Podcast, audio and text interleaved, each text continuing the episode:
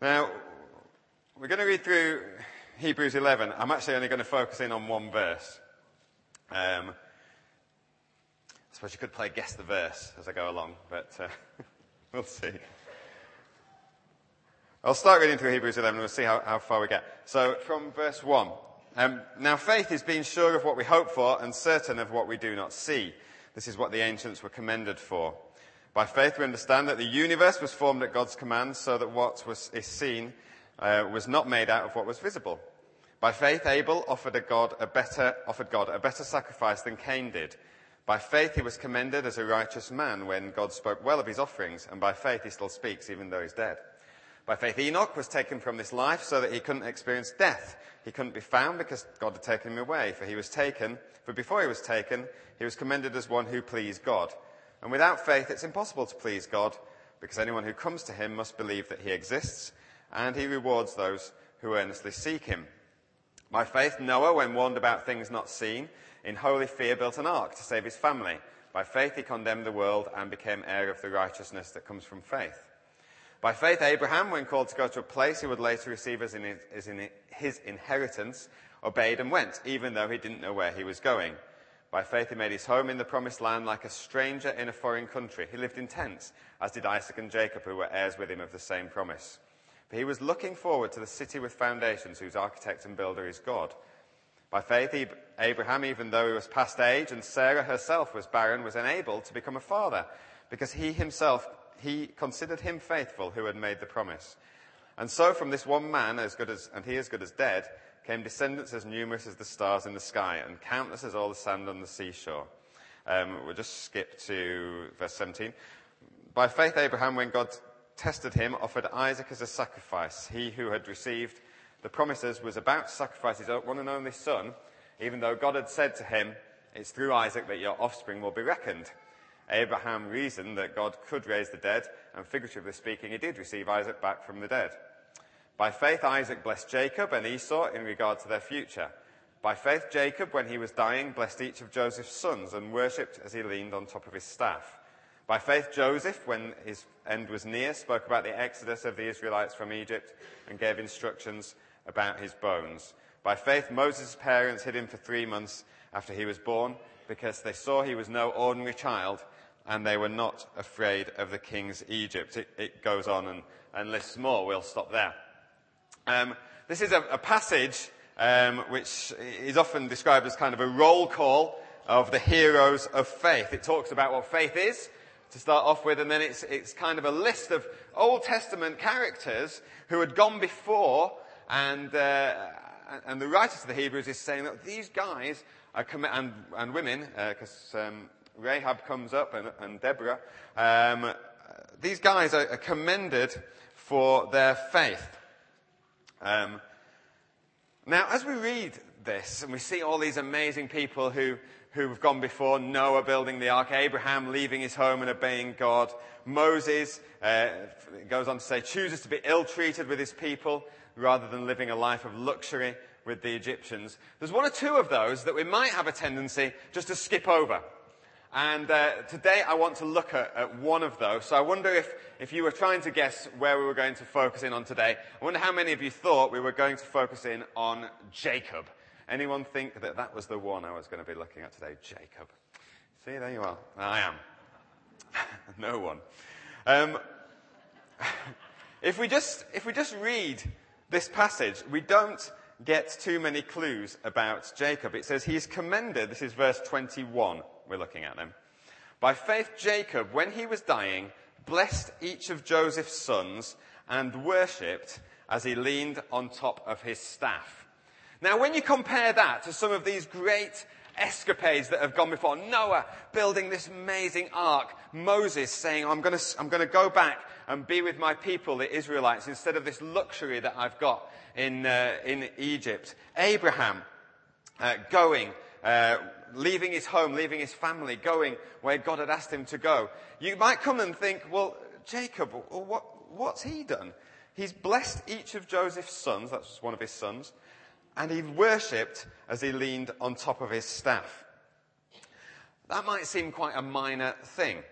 In fact, if you get children's Bibles, and we've got a few children's Bibles in our home now, I look through, you don't actually see Jacob featuring very much in children's Bibles. A lot of them to- don't have him in at all, and the ones that do have kind of weird little bits of his life in that you think, well, why did he put that in?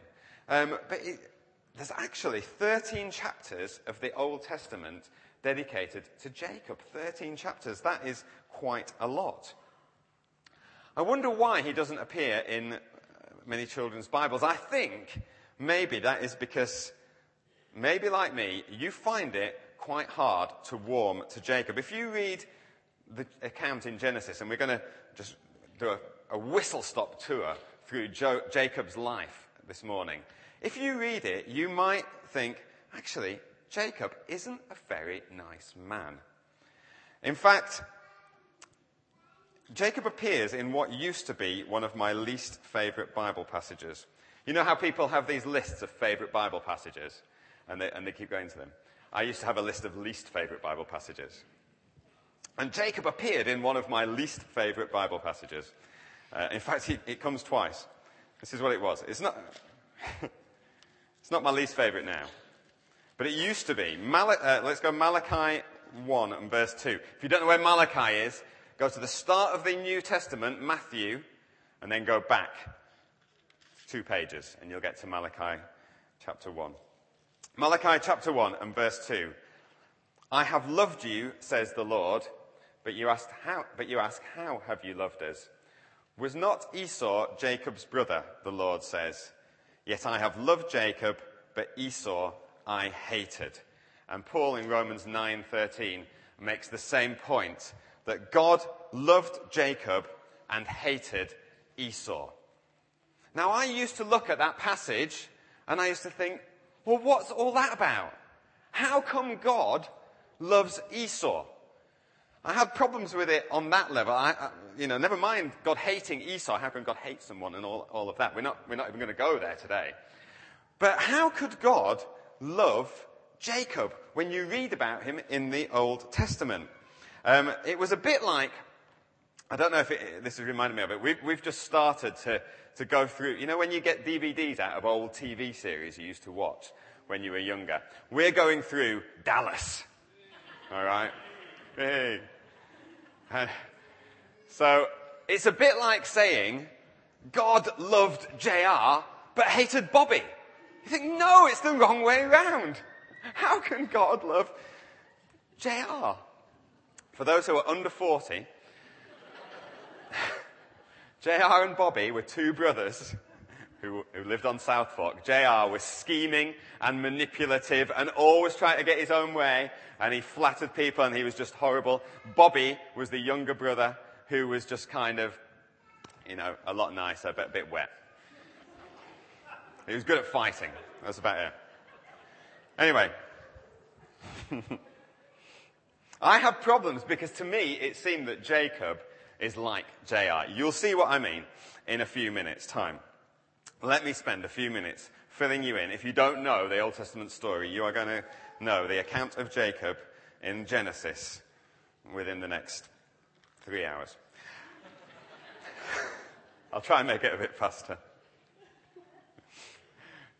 It's good to look at this because it's good to wrestle with passages, I believe, in the Bible which seem difficult. You know, you can get passages that you just think, what is that about? You can have two different responses, can't you? You can just think, I just don't get that. I'll shelve it. You know, I'll go on to my list of favorite Bible passages. That's okay then. But actually, God has written the whole Bible for our um, edification, for our instruction, to teach us about Him. And these verses, which could seem problematic and could seem unfair, actually teach us quite a lot about God. So it's always good to wrestle with these passages. You know, don't, don't just look at passages in the Bible and, you know, classic ones like how um, husbands and wives should relate to each other. You know, it's no good looking at that and going, oh, I just don't understand that. That doesn't seem right. Shelve that one. I'll just do it my own way. Let's wrestle with them and see what these, these verses are saying and see what it tells us about God. So we first come across Jacob in Genesis 25. Now, we're not going to read the whole 13 chapters. It's all right. But I'm going to skip through and read uh, individual verses. I'm going to make Steve work quite hard here on um, the AV. We first come across Gen- uh, Jacob in Genesis 25 and verse 22. And it's talking about um, Isaac's wife Rebecca becoming pregnant. And in verse 22 of Genesis 25, it says, The babies jostled each other within her. And she said, Why is this happening to me? So she went to inquire of the Lord. So Rebecca's having twins, and they're fighting inside her. Um, you know you're going to have problems with your kids if your twins start fighting with each other inside their mother's womb. Um, so she's quite concerned about this, and she goes to God about it, and he tells her that two nations were in her womb, and one is going to be stronger than the other. The older one would serve the younger. Now, I suppose if she'd have gone to the doctors, he probably wouldn't have said that. Um, but she didn't go to the doctors. She went to God. And God's saying, well, these two nations are in your womb. Oh my word. No wonder it's bad. Two nations in my womb. And, and one of the children, one of the nations, is going to be stronger than the other. The older would serve the younger. So, when she gave birth, they were still at it. Alright? It says the time came for her to, to give birth. Esau comes out first. He's the older. He's red and hairy. And Jacob comes out following. And Jacob is grabbing on to Esau's heel as he comes out of the womb. I wonder if that's happened to anyone who's had twins. Jacob's grabbing on to Esau's heel, um, and that's why he was named Jacob. The word Jacob means heel grasper. Good name, eh? Or deceiver. Maybe not. Um, Jacob, from this point on, we see in the account in Genesis, gets what he wants by tricking or deceiving others very much like JR did. Many people in society, I guess, are like this. You see a number of people who try and get what they want by tricking or deceiving others. Um, I was just reading the paper this morning, just before I came out, and there was a, a, an article saying how university um, students are tricking their way into university by lying on their application forms about their family's background.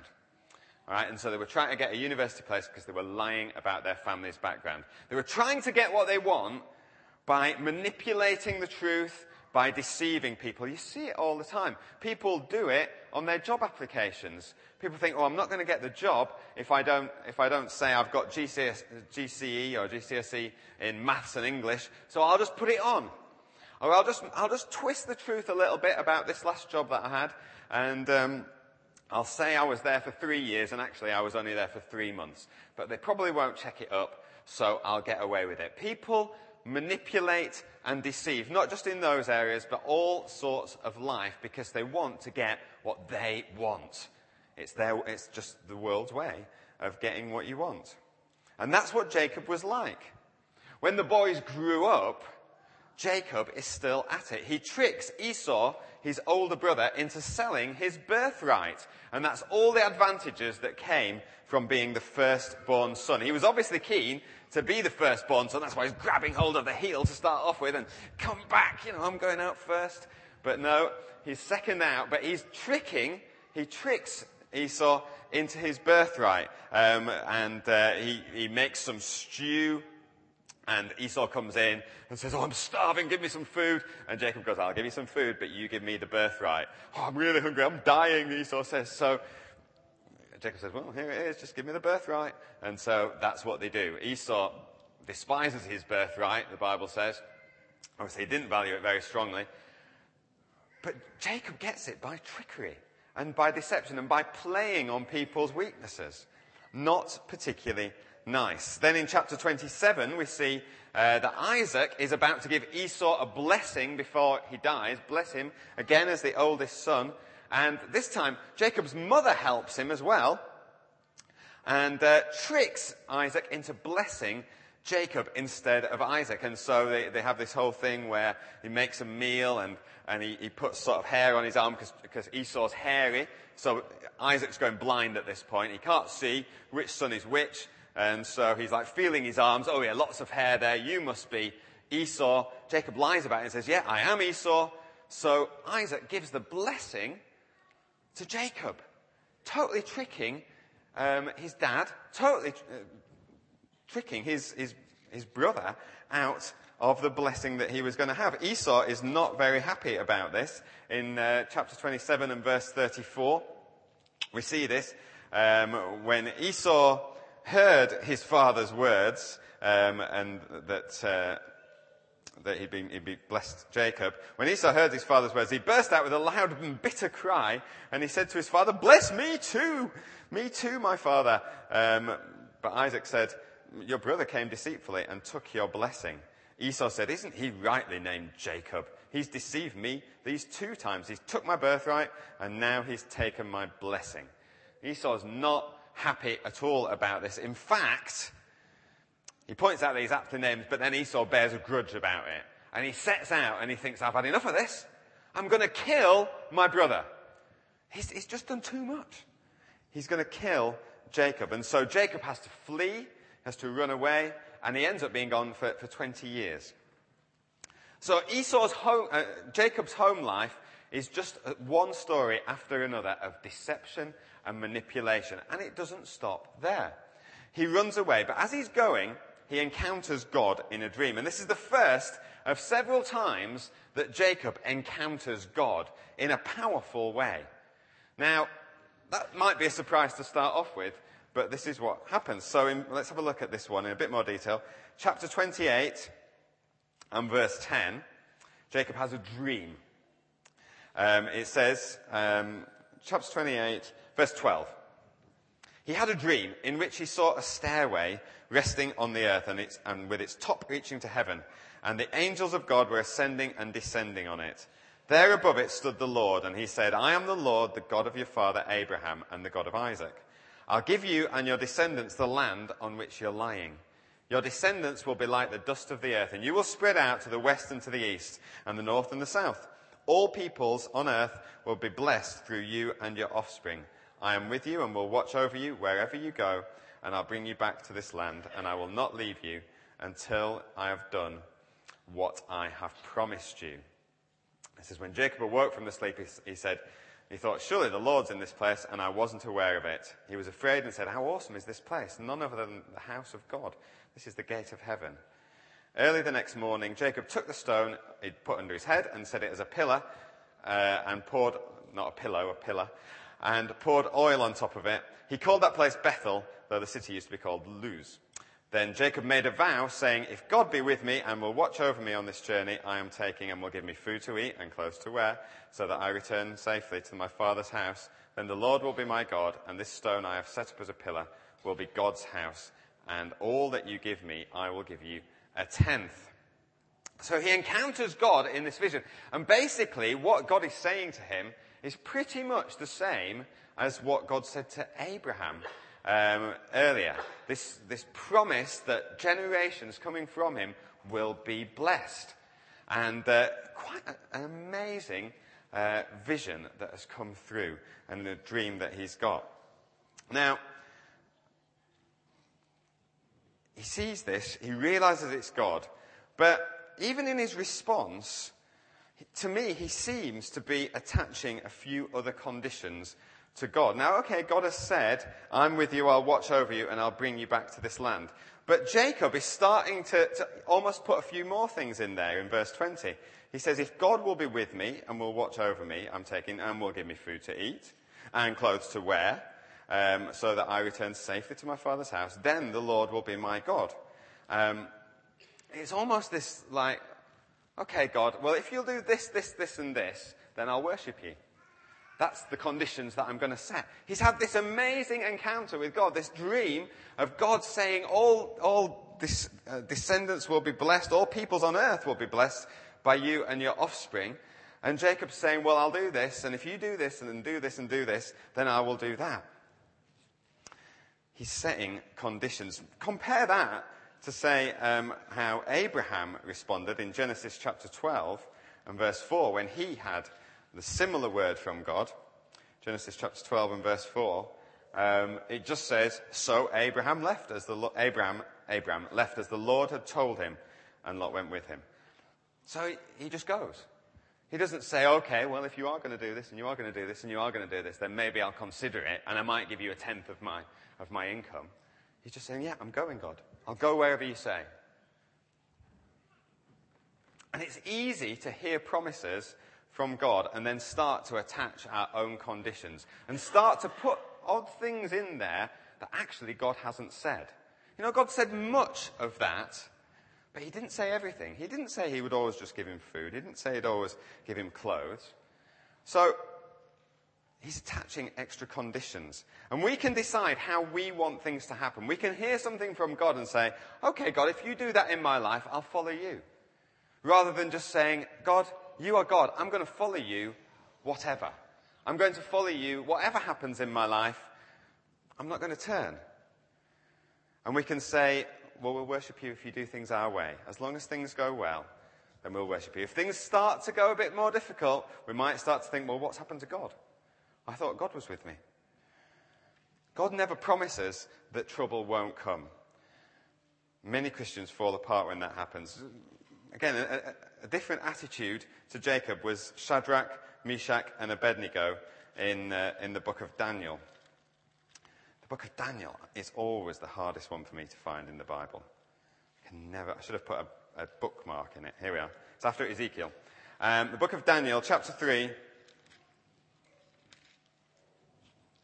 and verse 17, the kings, Nebuchadnezzar, is about to throw them into the fiery furnace if they don't renounce God and worship him. And uh, in verse 17, they say, If we are thrown into the blazing furnace, the God who we serve is able to save us from it, and he'll rescue us from your hand, O king. But even if he doesn't, we want you to know, O king, we will not serve your gods or worship the image of gold you have set up. So they're trusting in faith that God's going to, to take care of them, but not to the extent of, I am absolutely 100% convinced that this is going to work out in the way that I have I've planned in my mind. They're saying, but even if he doesn't, he's got the right not to. Even if he doesn't rescue us, even if this is the place where we die, we're going to worship him anyway. We're not going to turn our backs on him. It's not going to be conditional responses to us worshipping God. As long as he saves us, then we'll worship him. But if he doesn't, that's it. It's so encouraging when we see Christians worshipping God despite all of the tragic circumstances in their lives. I've this week there's a couple of people who are, has come to my attention who have worshipped God and glorified God through awful situations in their life. One I read about in this book I was reading. He lived, he was a guy called Horatio Spafford. He lived in 1873. And I read about him in this, uh, this book, God Stories by Andrew Wilson. It's an excellent book. When the bookshop's open, um, you'll be able to buy this. It's fantastic. And you'll be able to find out a lot about Old Testament characters and how that ties in with the New Testament. Funnily enough, Jacob's not in it. And, um, but, but anyway, Horatio Spafford um, wrote some worship songs, and he wrote one in 1873. After his only son had died in 1871, and then great, the Great Chicago Fire brought him to financial ruin. And then two years later, his four daughters all died in a shipping collision in the Atlantic. So he's had a pretty rough time of it. He's been made, he's a bit like a, a Job sort of character. He's lost his son, he's lost all his four daughters, and he's been brought to financial ruin. After that, he writes these words. When peace like a river attendeth my way, when sorrows like sea billows roll, whatever my lot, thou hast taught me to say, it is well, it is well with my soul. Though Satan should buffet, though trials should come, let this blessed assurance control that Christ has regarded my helpless estate and has shed his own blood for my soul. My sin, oh, the bliss of this glorious thought, my sin not in part, but the whole is nailed to the cross, and I bear it no more. Praise the Lord, praise the Lord, O my soul. soul. And Lord, haste the day when my face shall be sight, the clouds be rolled back as a scroll, the trumpet shall sound, and the Lord shall descend even so, it is well with my soul. You just think, what amazing words written by a guy who's lost everything. Lost everything humanly. But he's glorifying and praising God. a more modern day example, I've been, I was listening to a song uh, written by a guy called Steven Curtis Chapman. He's an American singer of, uh, and writer of Christian songs. And uh, he, the song I was listening to was about his daughter. And he'd written it, uh, he'd adopted uh, this, this girl and a couple of other girls, Chinese girls. They were four or five years old. And he'd written it about her and about how important it was to spend time with her before she got too old and, and sort of left home. Uh, and she should be gone soon. And then uh, I read about the history that happened after he'd written that song, that this girl um, was killed by her brother reversing the car into the drive uh, of their house.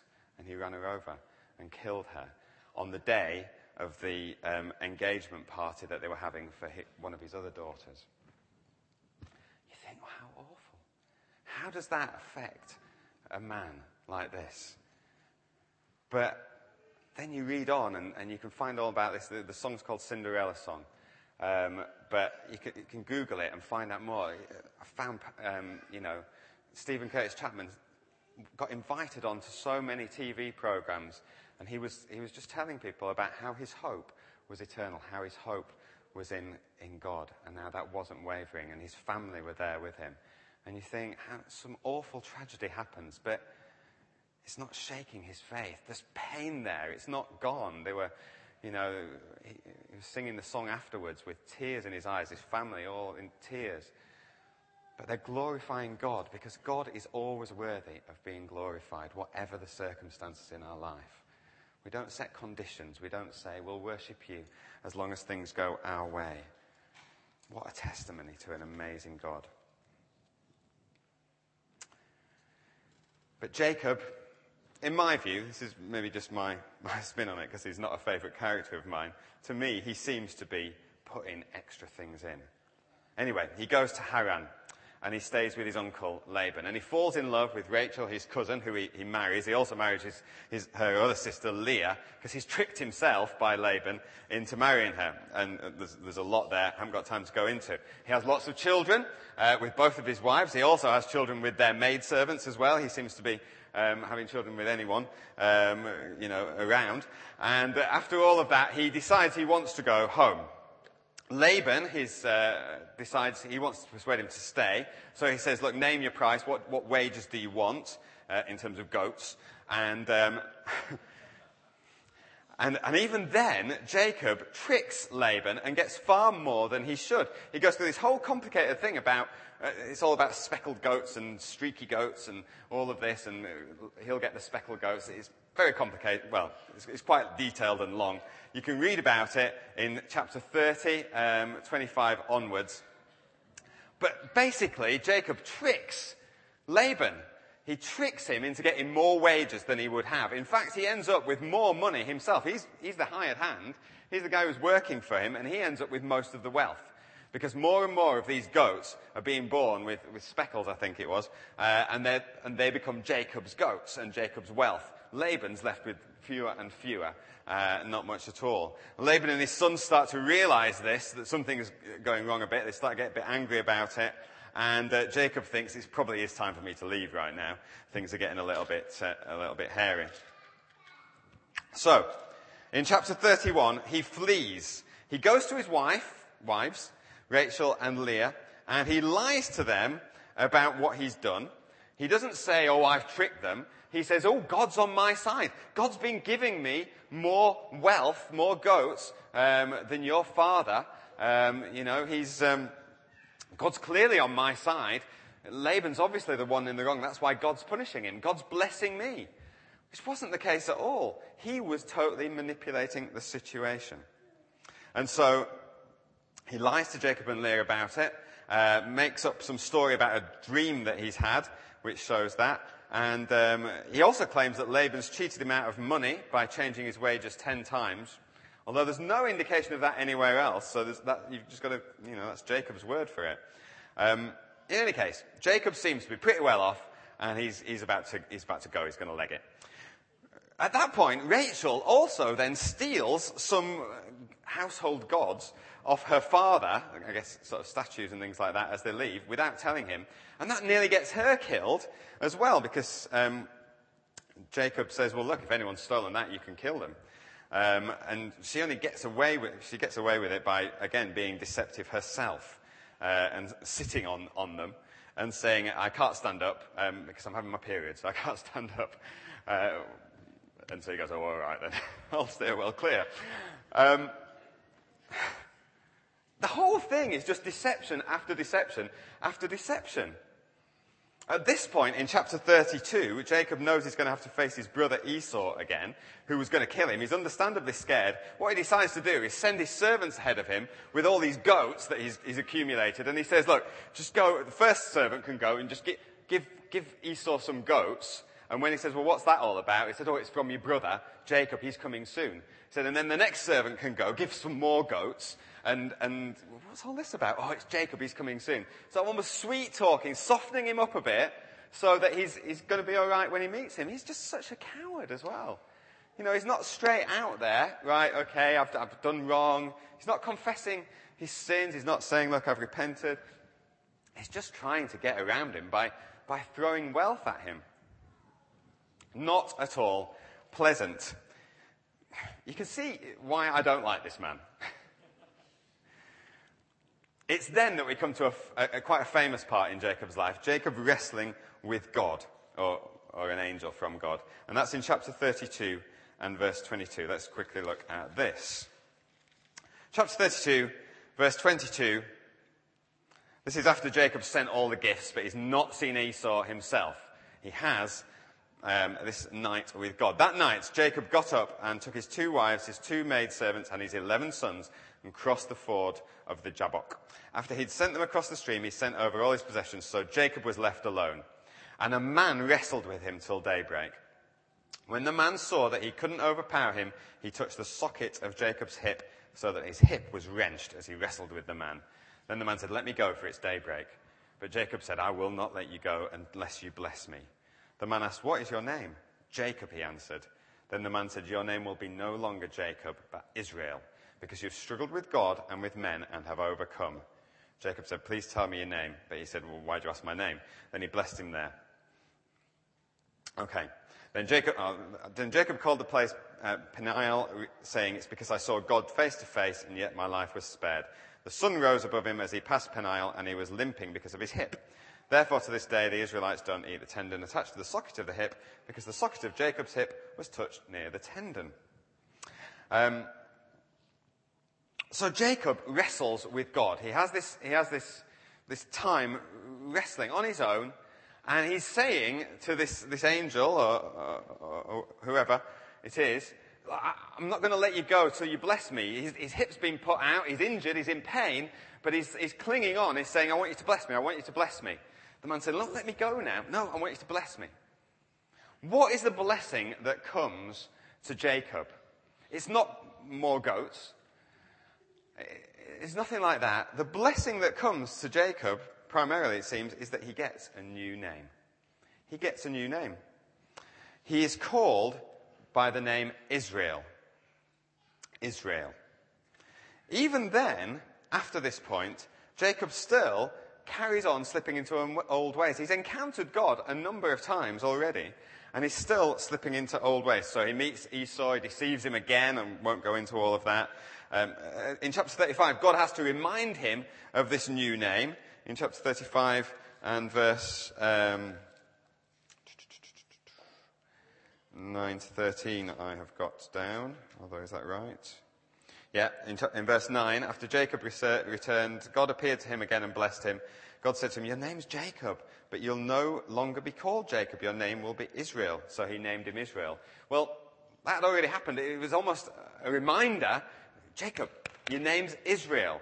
Stop doing these things. Stop acting in this deceptive way. What an astounding thing to happen.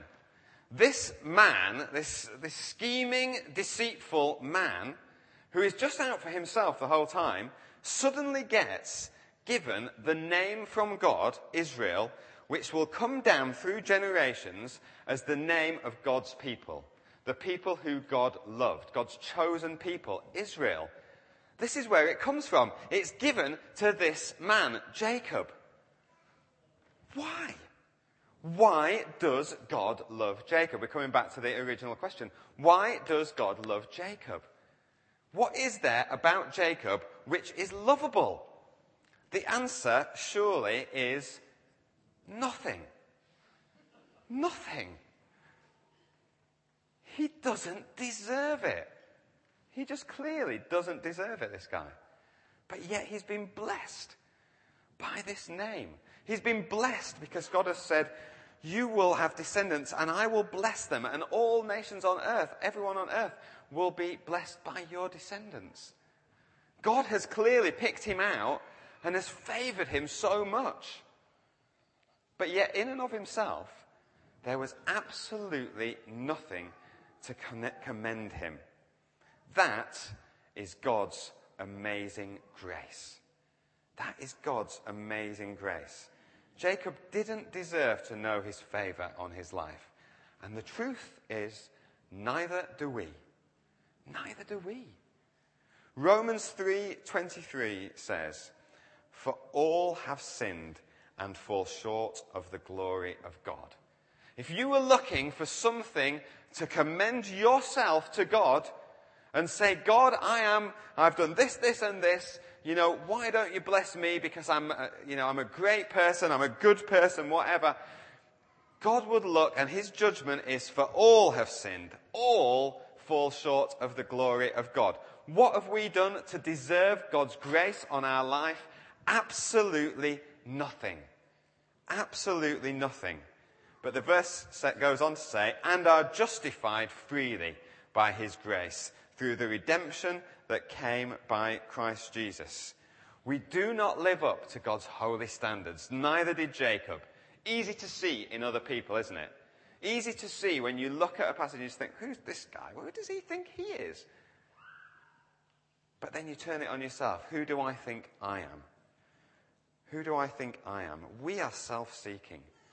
We're often happy to get what we want by manipulation. Maybe it's low level. These things that people don't know about, we can do it just very subtly. No one will know. We can put on a nice face, but underneath, we're scheming away. We, we're manipulative. We want even to bring God into our deceit. We can take things into our own hands. Even after we've encountered God powerfully. You know, many of us encounter God in a powerful way, a real way in, in, in God changing our lives. It's still not too hard to slip back into old ways. Yet God keeps his promises and will keep coming back to us. And, and like Jacob, far too often we don't realize that God has given us a new name. Just in the same way as he'd given the name Israel to Jacob, we are now known as saints. All the way through the New Testament is this reference to the saints. Who are the saints? Catholics would say, oh, they're special people who, who have done miracles and who have, who have been confirmed this title um, by, the, by the current Pope. But the Bible says, no, Saints are those who trust and give their lives to Jesus, give their lives to God. We are the saints. We're saints. That's God's new name for us. We are new creations of Christ. God has fundamentally changed who we are. He didn't just fancy giving us a new name. He doesn't just say, oh, right, from now on then, you can be called saints. Enjoy that name. Bit of a nickname for you. You know, you're the same old person, but give you a new name. No, we're fundamentally changed. We're fundamentally different.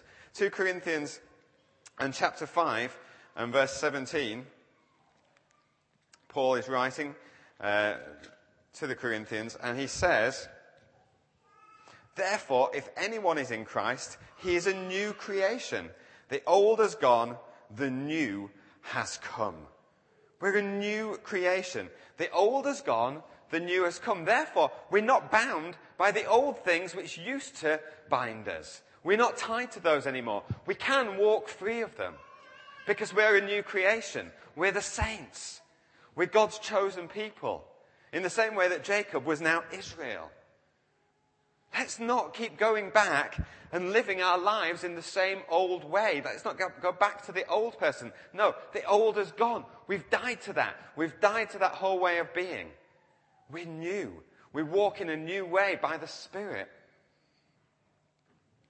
Even as Christians, we can still be affected by so much of the past. Things that have happened to us in the past. Maybe even names that we have been called. In fact, I, I think I read somewhere someone had taken that phrase, sticks and stones can break your bones, but names will never hurt you. And, and they'd said, sticks and stones can break your bones, but names will steal our future. And I thought, actually, that's quite profound. The names that we have been called in the past, the things that have been said over us, can affect us to the extent that it affects our future. Because we, we live no, thinking that is who I am. And we don't actually take on board and, and, and, and deal with that and live who God says we are now as new creations in Christ. Uh, when I was growing up, uh, I had a brother, and um, my mum used to always talk about us in kind of, I mean, my mum and dad were amazing. I must say that in case they're listening to the tape, but they were. They were, they were absolutely amazing. They brought us up really well. But one of the things that my mum uh, did, and my brother would testify to this as well, is that she kind of categorized us in, in two ways. She said, oh, Mark is the academic one. This is when she was talking to the people. And Neil is the sporty one. Mark's the academic one, and Neil is the sporty one. Now, I heard Neil talking about this a while back, and he said, you know, Mum, because he, he's really good at sport, but he said, you know, I used to think I was rubbish academically. I, I just gave up. I just didn't even bother. I didn't bother going to sixth form because I was told I was rubbish. And similarly, I, even though I've grown to enjoy playing sport, at the time I used to thought, oh, I'm not the sporty one. I'm, I'm having nothing to do with it. I, I'm rubbish at it. And I lived years of my life not enjoying sport because I was told I was the academic one. He was like the sporty one. And it's a label and it's put on us and we can live under them. You might be able to think of things in your life as well where someone has said something to you. Someone has said something to you and, and it's stuck. You know, previous leaders uh, have said to me when I, was, I became a Christian, I started, I started doing a bit of preaching, started doing a bit of worship leading, very early days. And, and one of the leaders said to me, you know, he said, Mark, I can see that you would be a good preacher, but you're not much of a worship leader. And then after that, I was just like under that. Oh, you know, leading worship. I didn't really get into it. Just couldn't. Because I, I, I was living under this word that had been said to me. And we need setting free from those words because they're lies that the enemy would put over us. Because God says, that's not true. That's not who you are. I'll tell you who you are. You're a new creation. You're dearly beloved sons and daughters. You're adopted into my family. You have access to the throne room. You have my spirit living and working within you. Who can perform miracles? And there's the same power there as that which raised Christ Jesus from the dead. All of this truth, which the, the word of God tells us, this is who we are now, saints. And yet we've still got this thing in the back of our minds. now I'm, I'm rubbish at this. I can't do this. I'll never do anything up front.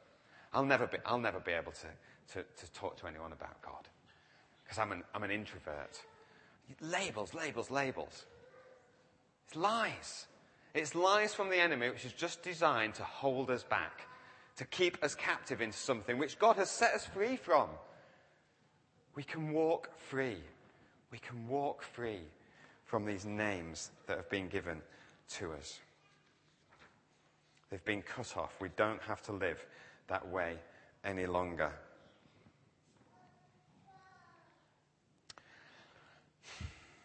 Romans 6 and chapter, no, Romans chapter 6 um, sums it up really. What shall we say then? Shall we go on sinning that grace may increase? By no means. We died to sin. How can we live in it any longer? Or don't you know that all of us who were baptized into Christ Jesus were baptized into his death? We were therefore buried with him through baptism in death, in order that, just as Christ was raised from the dead through the glory of God, we too may live a new life. We can be the people that God wants us to be and have these strongholds broken in us, even if they've been with us all our lives, even if we're nearing the end of our lives, because Jacob was. You might, maybe, if you look through these chapters in Genesis, you, you might notice that um, even after God gave Jacob this new name, Israel, many times he's still, after that point, he's still referred in Genesis as Jacob. Very occasionally is he referred to as Israel. I did a quick count, which is easier now you've got the internet and things, uh, things like that I'll do it for you. 65 times after God has said your name is now Israel, 65 times he's referred to in the text as Jacob. Because that is when he's still acting as Jacob. He's still the same old man. He's still doing all the same old deceptive stuff. He's still tricking his brother and saying, Oh yeah, I'll follow you. I'll go, yeah, we're reconciled now. I'll go back to your house. And he lets him go and then, oh, I'm going somewhere else. And uh, deceiving all the time still. 21 times only is he referred to as Israel. Most of those times are when we see him, in fact, all of those times I would say, are when we see him believing in God and moving in faith. So we come right back to where we began, Hebrews 11 and verse 21. We come to this part of the story. By faith, Jacob, when he was dying, took until he was dying, blessed each of Joseph's sons and worshipped as he leaned on top of his staff. What was it that he did when he was dying? He blessed each of Joseph's sons and worshipped as he leaned on top of his staff. This passage in Genesis he is known as Israel the whole way through because he's living as to who he now is. Why is this blessing Joseph's sons a step of faith? Well, very briefly, because he'd learned that with God things didn't work in the natural way. Things didn't have to go with his preferences. He gave a greater blessing to Joseph's younger son, Ephraim, instead of his older one, Manasseh. And that upset Joseph. So he's, this whole thing about the firstborn getting the blessing. And, jo- and Jacob's crossing his arms and he's, just so that he's blessing the younger one. And, and Joseph's going, no, you've got the wrong one. And, and Jacob's going, no, I see what God's doing here.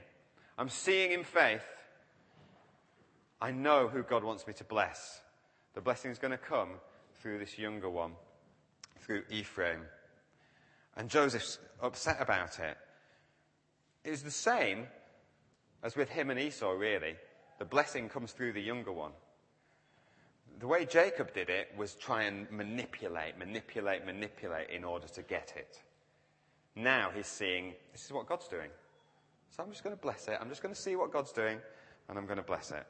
He also uh, gave a greater blessing to his own son Judah than he did to Joseph. Now, Joseph was his favorite, one of his favorites. He gave him the coat. If Jacob had been acting instead of Israel acting, he would have made sure that the Messiah would come through the line of Joseph and not through Judah. Especially as Judah was the one who, in the story of Joseph, had agreed to sell Joseph into slavery. He was the bad guy in that. So, but instead, he's getting the blessing.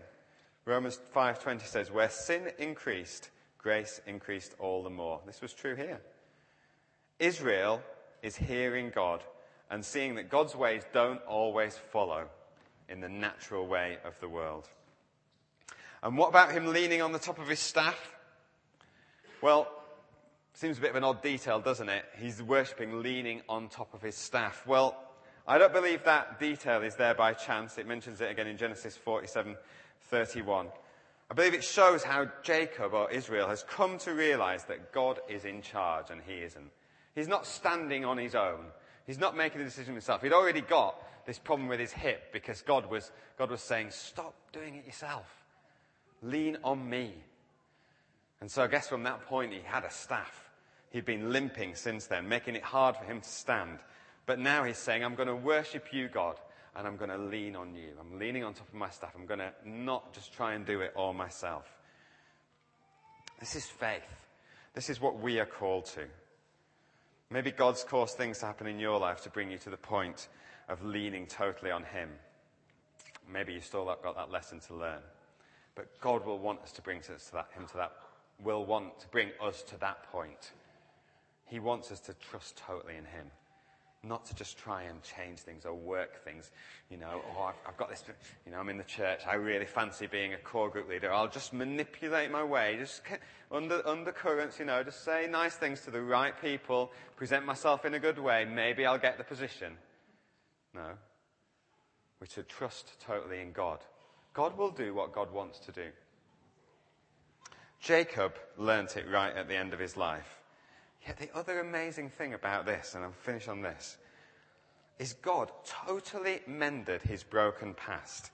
God gives the impression that, that all Jacob's manipulation and scheming and deception was predestined by him in the first place. It's almost as though God is endorsing what Jacob is doing. It's almost as though because God is bringing his purposes about through this. God's purpose was to bring the line, the blessing through Jacob and through his descendants, not through Esau. Jacob went about it in totally the wrong way. But that's what God wanted. So is God saying, oh, that's okay, you can do all of those things, I'll, I'll just put a rubber stamp on it? No, I don't believe he is. But God is mending his past. Jacob would have been able to see what Paul says in Romans 8:28. And this is the ESV version. For those who love God, all things work together for good for those who are called according to his purpose. For those who love God, all things work together for good for those who are according, called according to his purpose. God took the blame for Jacob's actions and he absolved him of all guilt. And you can read it and think, how could it work out any better? How could God have done it in another way? It's worked out fine. God does that with us too. We're not written off when we make mistakes. God brings forgiveness. You think, oh, but I'm a Christian. I shouldn't have done that. Oh, there's no way back. Yeah, there is. There's a way back. Come to the foot of the cross and receive the forgiveness that Jesus poured out by giving his life. And we're back. We're restored and the past is gone. Whatever we've done is gone. God, in His grace, makes our foolishness look like His idea. Once He's forgiven us, He doesn't want us to feel guilty about it. But He does keep leading us on gently to trust Him so that we, like Jacob, can be men and women of faith. And so, do we have to like Jacob? Do we have to read this account of Jacob and think, oh, yeah, he's a good guy? No. I don't think we have to like Jacob. I don't think that's what the point of this is at all. I think the point is that it shows us a God of grace and that we're to love God more and more. The more we see of this amazing grace, the more we see how He can take the worst sort of people and say, But I'm going to use them. In fact, you're going to be my main guy. You're my main man. What? Amazing grace. And God can do that through us too. If you're feeling, oh, who am I? Who am I? I'm, I've messed it up. I'm worthless. Who knows what God has got for you? Maybe it's offensive to other people around when you see someone raised up and you think, how come God's using them so powerfully? It's grace. It's the same thing that brought you to a relationship with God as well. Because they don't deserve it and you don't deserve it. None of us deserve it. But He's wonderful and gracious.